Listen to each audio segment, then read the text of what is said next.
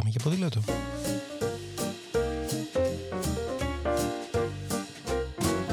If today is a bad day, got you crying, feeling sore going this way. Σκέψεις, προτάσεις, ιδέες, συνεντεύξεις, απόψεις και προβληματισμοί, αλλά ποτέ αδιέξοδα, μια που το όχημά μας εδώ είναι το ποδήλατο.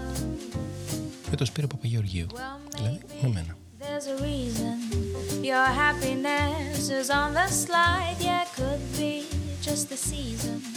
The moon and stars don't wanna shine. If today is a bad day, don't give up. For something tells me tomorrow's gonna be. Καλώς ήρθατε λοιπόν σε άλλο ένα επεισόδιο της σειράς Πάμε για ποδήλατο. Και σήμερα η ιδέα είναι να πάμε μακριά. Πόσο μακριά, πόσο μακριά θέλουμε, αφού με το ποδήλατο όσο μακριά και αν πας, πάλι κοντά είναι, εύκολο είναι.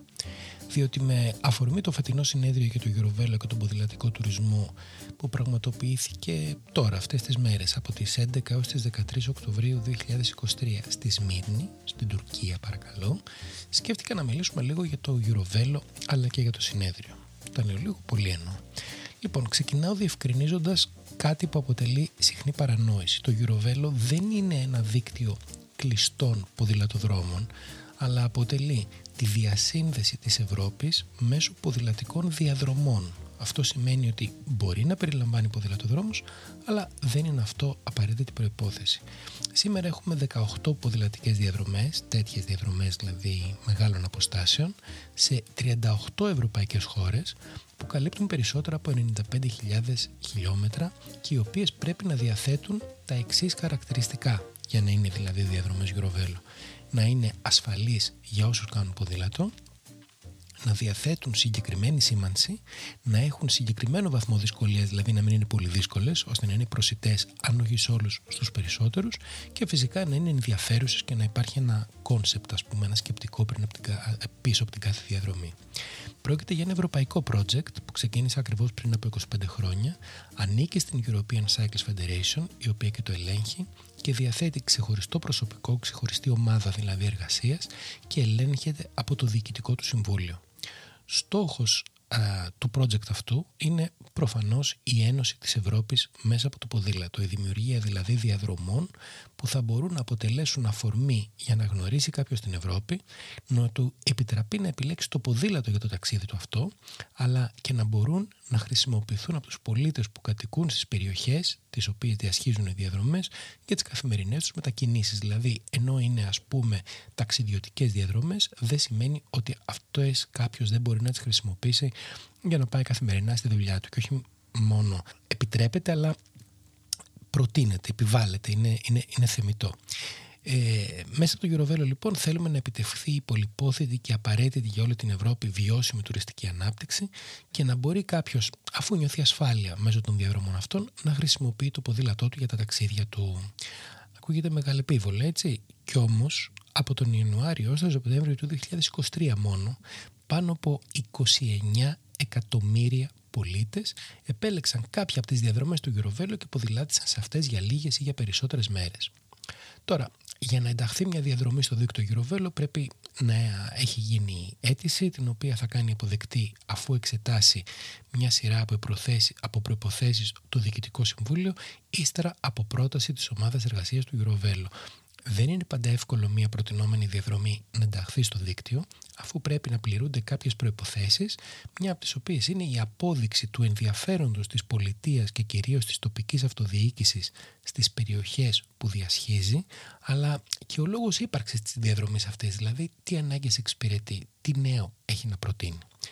Στη συνέχεια μπορεί να ακολουθήσει μια σχετικά μεγάλη περίοδος από τη στιγμή που μια διαδρομή θα αναγνωριστεί ως διαδρομή Eurovelo ως την πιστοποίησή της. Και ο χρόνος αυτός έχει να κάνει και με το ενδιαφέρον και την αφοσίωση της κάθε χώρας. Για παράδειγμα, σε χώρες όπου ενδιαφέρονται σοβαρά για τον ποδηλατικό τουρισμό και τη βιώσιμη τουριστική ανάπτυξη, ε, όπου υπάρχει συγκεκριμένο πλάνο και οργάνωση, όπως είναι για παράδειγμα η Γαλλία ή η Γερμανία, οι διαδικασίες είναι σχετικά γρήγορες.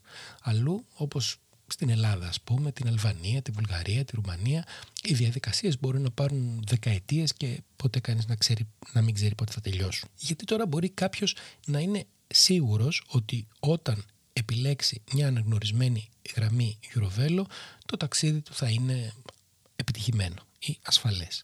Επειδή λοιπόν ξέρει πως θα είναι ασφαλές να ποδηλατήσει εκεί. Δεν είναι απαραίτητο, όπως είπαμε, να υπάρχει ποδηλατόδρομος ή ποδηλατολωρίδα, όχι πως δεν είναι θεμητό, αλλά σίγουρα θα είναι μικρή η κίνηση των αυτοκινήτων, χαμηλές ταχύτητες, οι ανηφόρες επίσης δεν θα είναι απότομες και οπωσδήποτε θα υπάρχει σήμανση μέσα από την οποία ο επισκέπτης θα γνωρίζει πόσο απέχει η πιο κοντινή πόλη ή το χωριό ας πούμε, που πηγαίνει και πόσο απέχει ο τελικός προορισμός του. Με λίγα λόγια, θα ποδηλατεί σε ένα περιβάλλον ασφαλές και φιλικό, θα μπορεί να βρει κάπου να φάει, να πιει νερό, να μείνει κάθε μέρα αυτό σε κάθε ας πούμε ημερήσιο τμήμα της διαδρομής που αυτό είναι γύρω στα 30 με 50 χιλιόμετρα και θα υπάρχει κάπου κοντά δημόσια συγκοινωνία ώστε αν υπάρξει ανάγκη να μπορεί να μετακινηθεί και με κάποιο άλλο μέσο. Ας δούμε τώρα μερικές από τις διαδρομές αυτές και ποια είναι η λογική τους. Αν κάποιος επισκεφθεί το κεντρικό site του Eurovelo, το eurovelo.com, θα δει ε, εφάνταστες ονομασίες για την κάθε διαδρομή που όμως υποδηλώνουν το σκεπτικό. Για παράδειγμα, η διαδρομή 1 είναι η διαδρομή της ακτογραμμής του Ατλαντικού. Είναι μια από τις μεγαλύτερες σε μήκος διαδρομή που φτάνει τα 11.000 χιλιόμετρα, ξεκινάει από την Ορβηγία και ακολουθώντας πάντα την ακτογραμμή περνάει στη Μεγάλη Βρετανία, την Ιρλανδία, κατεβαίνει στη Γαλλία και από εκεί καταλήγει στην Πορτογαλία. Η γραμμή 2 είναι η διαδρομή των μεγάλων πρωτευουσών. Δουβλίνο, Λονδίνο, Βερολίνο, Άμστερνταμ, Χάγη, Βαρσοβία αλλά και Μόσχα είναι μερικές από τις μεγάλες πόλεις σε αυτή τη διαδρομή, η οποία συνδέει κυρίως πρωτεύουσες της Ευρώπης. Η διαδρομή 5, ας πούμε, έχει μήκος 3.200 χιλιόμετρα και είναι αυτοί που ακολουθούσαν παλιά οι προσκυνητές για να φτάσουν ως την Ιερουσαλήμ. Στην ευρωπαϊκή εκδοχή της τώρα ξεκινάει από το Λονδίνο και φτάνει ως τη Ρώμη. Διασχίζει το κανάλι της Μάχης, συνεχίζει στι κάτω χώρες, κατεβαίνει στους αμπελώνες Αλσατίας, περνάει τη Σάλπη, την κοιλάδα του Πάδου, τα Απένινα, τους λόφους τη Τοσκάνη πριν καταλήξει στη Ρώμη. Η διαδρομή 7 είναι η διαδρομή του ήλιου. Ξεκινά από τις χώρες όπου κυριαρχεί ο ήλιος του Μεσονυχτίου, περνάει δηλαδή από την Ορβηγία, Φιλανδία, Σουηδία, Δανία, διασχίζει τη Γερμανία, την Τσεχία και την Αυστρία, έπειτα μπαίνει στην Ιταλία και τελικά φτάνει στον ήλιο της Μεσογείου στη Μάλτα. Την Ελλάδα τώρα διασχίζουν τρεις διαδρομές. Είναι η διαδρομή 13 που ονομάζεται και σιδηρούν παραπέτεσμα καθώς αποτελεί εφαπτομενική των συνόρων του πρώην Ανατολικού Μπλοκ, η διαδρομή 8 που είναι η διαδρομή της Μεσογείου, ξεκινά από την Πορτογαλία και πλέον καταλήγει στον Μητροπολιτικό Δήμο της Μύρνης. Και η διαδρομή 11 ε, αυτή είναι η διαδρομή της Ανατολικής Ευρώπης, διασχίζει Νορβηγία, Φιλανδία, Εστονία, Λετωνία, Λιθουανία, Πολωνία, Σλοβακία, Ουγγαρία, Σερβία, Βόρεια Μακεδονία και τελικά καταλήγει στην Αθήνα. Υπάρχουν πολλές διαδρομές, όπως είπαμε, να επιλέξει κάποιος. Σήμερα είναι 18 συνολικά, με διαφορετικά επίπεδα υλοποίησης. Η καθεμία, αν και πάνω από 45.000 ή και λίγο παραπάνω χιλιόμετρα, είναι ήδη ολοκληρωμένες. Και αναρωτιέται κάποιος και λέει, και τώρα εγώ που να πάω; Αν αυτή είναι η ερώτησή σας, το Eurovelo είναι εδώ για να σας βοηθήσει μπορείτε να επιλέξετε το σημείο κίνησης αναλόγως με το που θέλετε να ξεκινήσετε, επειδή για παράδειγμα μπορεί ξέρω εγώ, να έχει φτηνές πτήσεις ή να φτάνει εκεί το καράβι ή να έχει βολικά δρομολόγια τρένων ή να μπορείτε να νοικιάσετε ποδήλατο αν δεν θέλετε να πάρετε το δικό σας. Και στη συνέχεια να βάλετε και τον επιθυμητό προορισμό και η εφαρμογή σχεδίασε το ταξίδι, plan your trip, your trip που είναι στην πρώτη σελίδα του eurovelo.com θα σας δώσει προτάσεις. Θέλει λίγο δουλειά για να, το, να βρει κανείς το, το ιδανικό για εκείνον. Ε, δεν είναι τόσο μαγικό, αλλά ε, είναι πολύ ενδιαφέρον, σας δείχνει τα, τα ψωμετρικά, τα χιλιόμετρα κτλ. Στη συνέχεια λοιπόν, αφού επιλέξετε το τελικό σας πρόγραμμα, μπορείτε να κατεβάσετε τη διαδρομή σε αρχείο GPX, να την περάσετε στο κινητό ή στο GPS σας και να είστε έτοιμοι να ξεκινήσετε. Θα ελέγξετε τα υψομετρικά, τις κλήσεις, τα χιλιόμετρα και θα είστε κατάλληλα προετοιμασμένοι για το αν η διαδρομή αυτή τελικά είναι στα μέτρα σας ή όχι. Θα είστε επίσης βέβαιοι πως στο μήκος της διαδρομής θα έχετε που να φάτε ή να κοιμηθείτε και ότι μπορείτε να ταξιδέψετε ή με σκηνή ή μένοντας σε δωμάτια ή ξενοδοχεία. Θα βρείτε πολλές πληροφορίες για τη διαδρομή αυτή πάνω στο site του Eurovelo και συχνά και προσφορές από τοπικά ξενοδοχεία ή Airbnb ή οτιδήποτε. Τώρα, τι θα κερδίσετε αν το κάνετε αυτό; Γιατί να το κάνετε. Καταρχάς, λοιπόν, να πούμε ότι για όσους δεν το έχουν ήδη κάνει, θα ζήσετε μια μοναδική εμπειρία. Θα γνωρίσετε περιοχές της Ευρώπης που δεν ξέρατε καν πως υπάρχουν. Θα έρθετε σε επαφή με τους κανονικούς, με τους καθημερινούς ανθρώπους και όχι με μεγάλες τουριστικές επιχειρήσεις συνήθως απρόσωπες. Θα δοκιμάσετε την τοπική κουζίνα, θα απολαύσετε τη φύση και τα αξιοθέατα με ένα μοναδικό τρόπο. Επίσης, θα δοκιμάσετε τις δυνάμεις σας, που είναι σημαντικό και θα διαπιστώσετε ότι τα πόδια σας, οι δικές σας δυνάμεις μπορούν να σας οδηγήσουν πολύ πιο μακριά από όσο νομίζατε και μάλιστα τσάμπα ή τέλος πάντων μπορεί να μην είναι τελείως τσάμπα γιατί συνήθως όταν κάνει κανένας διαδρομές μεγάλε με ποδήλατο τρώει λίγο παραπάνω και το βράδυ έτσι για να χαρεί την ημέρα του μπορεί να πιει και μια μπερίτσα παραπάνω. Θα ζήσετε επίσης τη χαρά του αργού ταξιδιού, εκεί που σημασία δεν έχει να προσπερνάς ταμπέλες από τον αυτοκινητόδρομο, αλλά να βλέπεις τις πόλεις και τα χωριά.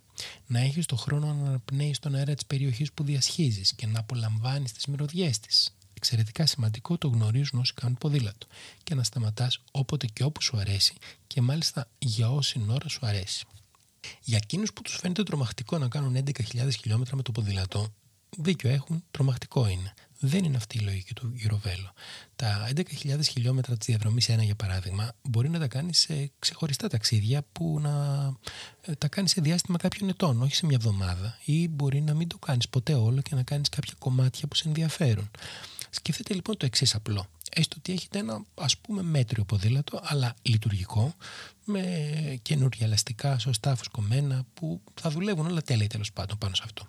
Με το που θα αρχίσετε να γυρίζετε τα πετάλια, θα πηγαίνετε με 15 χιλιόμετρα την ώρα. Άρα σε 3 ώρες θα έχετε κάνει 45, μπορεί και 50 χιλιόμετρα. Σε 4 ώρες θα έχετε κάνει πάνω από 60 χιλιόμετρα. Το να κάνει κανείς δύο ώρες το ποδήλατο, να κάνει διάλειμμα άλλε δύο, σημαίνει ότι αν ας πούμε ξεκινήσει το πρωί στις 8, ως τη μία το μεσημέρι έχεις φτάσει στον προορισμό σου. Και μετά κάθεσαι, απολαμβάνεις την πόλη που θέλεις να επισκεφτείς και σε 10 μέρες μπορεί να έχεις κάνει περίπου 500 με 600 χιλιόμετρα, ίσως και παραπάνω. Ή αν έχεις, δεν έχεις τόσο πολύ χρόνο στη διάθεσή σου, σε 5 μέρες να κάνεις 300 με 400. Έτσι ταξιδεύεις, δηλαδή δεν είναι μια ταλαιπωρία, είναι μια απολαυστική περιπέτεια με πολλαπλά ωφέλη για εμάς, για τον προορισμό και για τον πλανήτη. Δυστυχώς όμως, επειδή δεν είναι όλα ευχάριστα σε αυτή τη ζωή, ακόμα και όταν κάνεις ποδήλατο, στην Ελλάδα φαίνεται πως ακόμα δεν έχουμε αντιληφθεί την αξία του ποδηλατικού τουρισμού. Είναι αλήθεια ότι όταν μπορείς να βγάζεις κέρδος και μάλιστα αρκετό, πουλώντας, δεν ξέρω, πρωτηγανισμένες πατάτες και νοικιάζοντας τις ξαπλώστρα 50 ευρώ, γιατί τώρα να ασχοληθείς να προωθήσεις την ιδέα του ποδηλατικού τουρισμού; Δεν υπάρχει κανείς που να μην θέλει το εύκολο και γρήγορο κέρδος, μόνο που το γρήγορο κέρδος έχει και σύντομη διάρκεια. Και βλέποντας τώρα αυτές τις μέρες την επένδυση που κάνει η Τουρκία στον ποδηλατικό τουρισμό, ειλικρινά ανησυχώ γιατί κάποιος σε λίγο καιρό, ας πούμε, να θέλει να πάει σε κάποιο ελληνικό νησί που το βράδυ έχει ποτηλιάρισμα, όπως τη Ρόδο, ας πούμε, αντί να ταξιδέψει με το ποδήλατό του από τη Σμύρνη ως την Έφεσο, να απολαύσει τις παραλιακές πόλεις και μέσα από ποδηλατοδρόμους και ποδηλατικές διαδρομές να χαρεί τη θάλασσα, να χαρεί τη φύση και να πάρει την αίσθηση της περιοχής, ρε παιδί μου. Είναι τώρα τόσο τέλεια τα πράγματα στην Τουρκία, προφανώς όχι. Οι παραλιακές πόλεις είναι απελπιστικά αυτοκινητοκεντρικές. Το αυτοκίνητο παίζει πρωτεύοντα ρόλο παντού και έχει πάρα πολύ κίνηση στους δρόμους, όπως και στις δικές μας πόλεις. Όμως, οι αρχές, δηλαδή το Υπουργείο, η Δήμη, η Περιφέρεια, έχουν δει πως το μέλλον του τουρισμού πρέπει να είναι βιώσιμο και επενδύουν εντυπωσιακά προς αυτή την κατεύθυνση. Ακόμα δεν είναι, πώς να το πω, ολοκληρωμένη πρόταση, αλλά ήδη έχουν κάνει αρκετά. Για παράδειγμα το ότι μέσα σε ελάχιστα χρόνια κατάφεραν να πετύχουν την επέκταση της γραμμής 8 του Eurovelo που μέχρι ε, πριν από 4 χρόνια, 5 θεωρητικά ε, τελείωνε στην Αθήνα και να το μεταφέρουν στη Σμύρνη και από εκεί στα παράλια ε, είναι πολύ σημαντικό. Επίσης κατάφεραν να διοργανώσουν ένα διεθνές συνέδριο με επισκέπτες από όλο τον κόσμο, εξαιρετικούς ομιλητές, αλλά και influencers που έχουν δοκιμάσει ήδη την τοπική φιλοξενία πια αφού ήρθαν στο συνέδριο, τις όμορφες διαδρομές και είναι έτοιμοι να το μεταφέρουν αυτό το μήνυμα στις χώρες τους Όνα. Όπως κάνω εγώ, ας πούμε, σήμερα. Σας λέω ότι αν πάτε με το ποδήλατο στη Σμύρνη, μπορείτε να απολαύσετε δεκάδες ποδηλατικές διαδρομές με σήμανση και ασφάλεια. Α πούμε, από μια μεριά της πόλης μέχρι την άλλη υπάρχει ένας κλειστός αυτή τη φορά ποδηλατόδρομος μήκους, ξέρω εγώ, πάνω από 20-25 χιλιόμετρα. Επειδή όμως η ελπίδα πεθαίνει τελευταία, να κλείσω με μια πιο αισιόδοξη νότα. Στην Ελλάδα υπάρχει ήδη Εθνικό Συντονιστικό Κέντρο για το Γεροβέλο που είναι απαραίτητο για την ας πούμε την εύρυθμη λειτουργία του συστήματος ακόμα όμως δεν έχει συνεδριάσει ούτε μία φορά αλλά υπάρχει τουλάχιστον και είναι σε εξέλιξη και μία μελέτη για την επικαιροποίηση των διαδρομών και την ανάδειξη των κατάλληλων σημείων σήμανσης Και επειδή ω οργανισμό πόλης για ποδήλατο εμπλεκόμαστε και στα δύο αυτά, σας λέω ότι προχωρούν αργά, απελπιστικά αργά καμιά φορά και δυστυχώς χωρίς κανένα στρατηγικό πλάνο, αλλά τουλάχιστον προχωρούν. Πού είναι η αισιόδοξη νότα, θα μου πείτε, ότι υπάρχουν άλλες γειτονικές χώρες, ε, όπως είναι η Αλβανία, η Ρουμανία, η Βουλγαρία, που δεν υπάρχει ούτε καν αυτό. Αν λοιπόν είστε ήδη σε αναζήτηση του τι θα κάνετε του χρόνου στις διακοπές σας, μπείτε στο site του Eurovelo, το κεντρικό του eurovelo.com, υπάρχει και .gr αλλά αφορά μόνο τα, τις ελληνικές διαδρομές. Δείτε τις διαδρομές, δείτε ποια σας εμπνέει περισσότερο και αποφασίστε με βάση την ποιότητα της διαδρομής. Δηλαδή αν είναι κόκκινη, κίτρινη ή πράσινη, το κόκκινο σημαίνει πως ακόμα είναι σε εξέλιξη, το κίτρινο ότι υπάρχουν πινακίδες, υπάρχει σήμανση, το πράσινο πως είναι η διαδρομή έτοιμη αποφασίστε περίπου πόσα χιλιόμετρα θέλετε να κάνετε κάθε μέρα. Η δική μου συμβουλή είναι να μείνετε στα 50 με 70 εκτός αν ο στόχος του ταξιδιού σας είναι ας πούμε αθλητικός και θέλετε να κάνετε 100-200 χιλιόμετρα την ημέρα οπότε μιλάμε για άλλο πράγμα. Αν κάνετε 50 με 70 όμως μπορείτε να είστε αρκετά ξεκουραστοί ώστε να βλέπετε την πόλη στην οποία έχετε καταλήξει, το χωριό ή οτιδήποτε. Σχεδιάστε λοιπόν τις επόμενες διακοπές σας με ποδήλατο επειδή καταρχάς γίνεται. Έχει πλάκα, είναι συναρπαστικό, απολευστικό και διαφορετικό και τελικά γιατί όχι. Και να ξέρετε ότι ο καλύτερος τρόπος για να σχεδιάσετε την επόμενη διαδρομή σας είναι πάνω στο ποδήλατο. Γι' αυτό λοιπόν αφήστε ό,τι κάνετε και τώρα πάμε για ποδήλατο.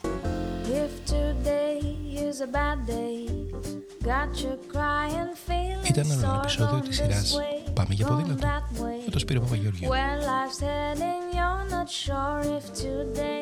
Και αν έχετε οποιαδήποτε ιδέα, πορεία, προβληματισμό ή πρόταση για κάποιο συγκεκριμένο θέμα, στείλτε mail στο info.atempike.gr και να είστε βέβαιοι πως θα τη συζητήσουμε.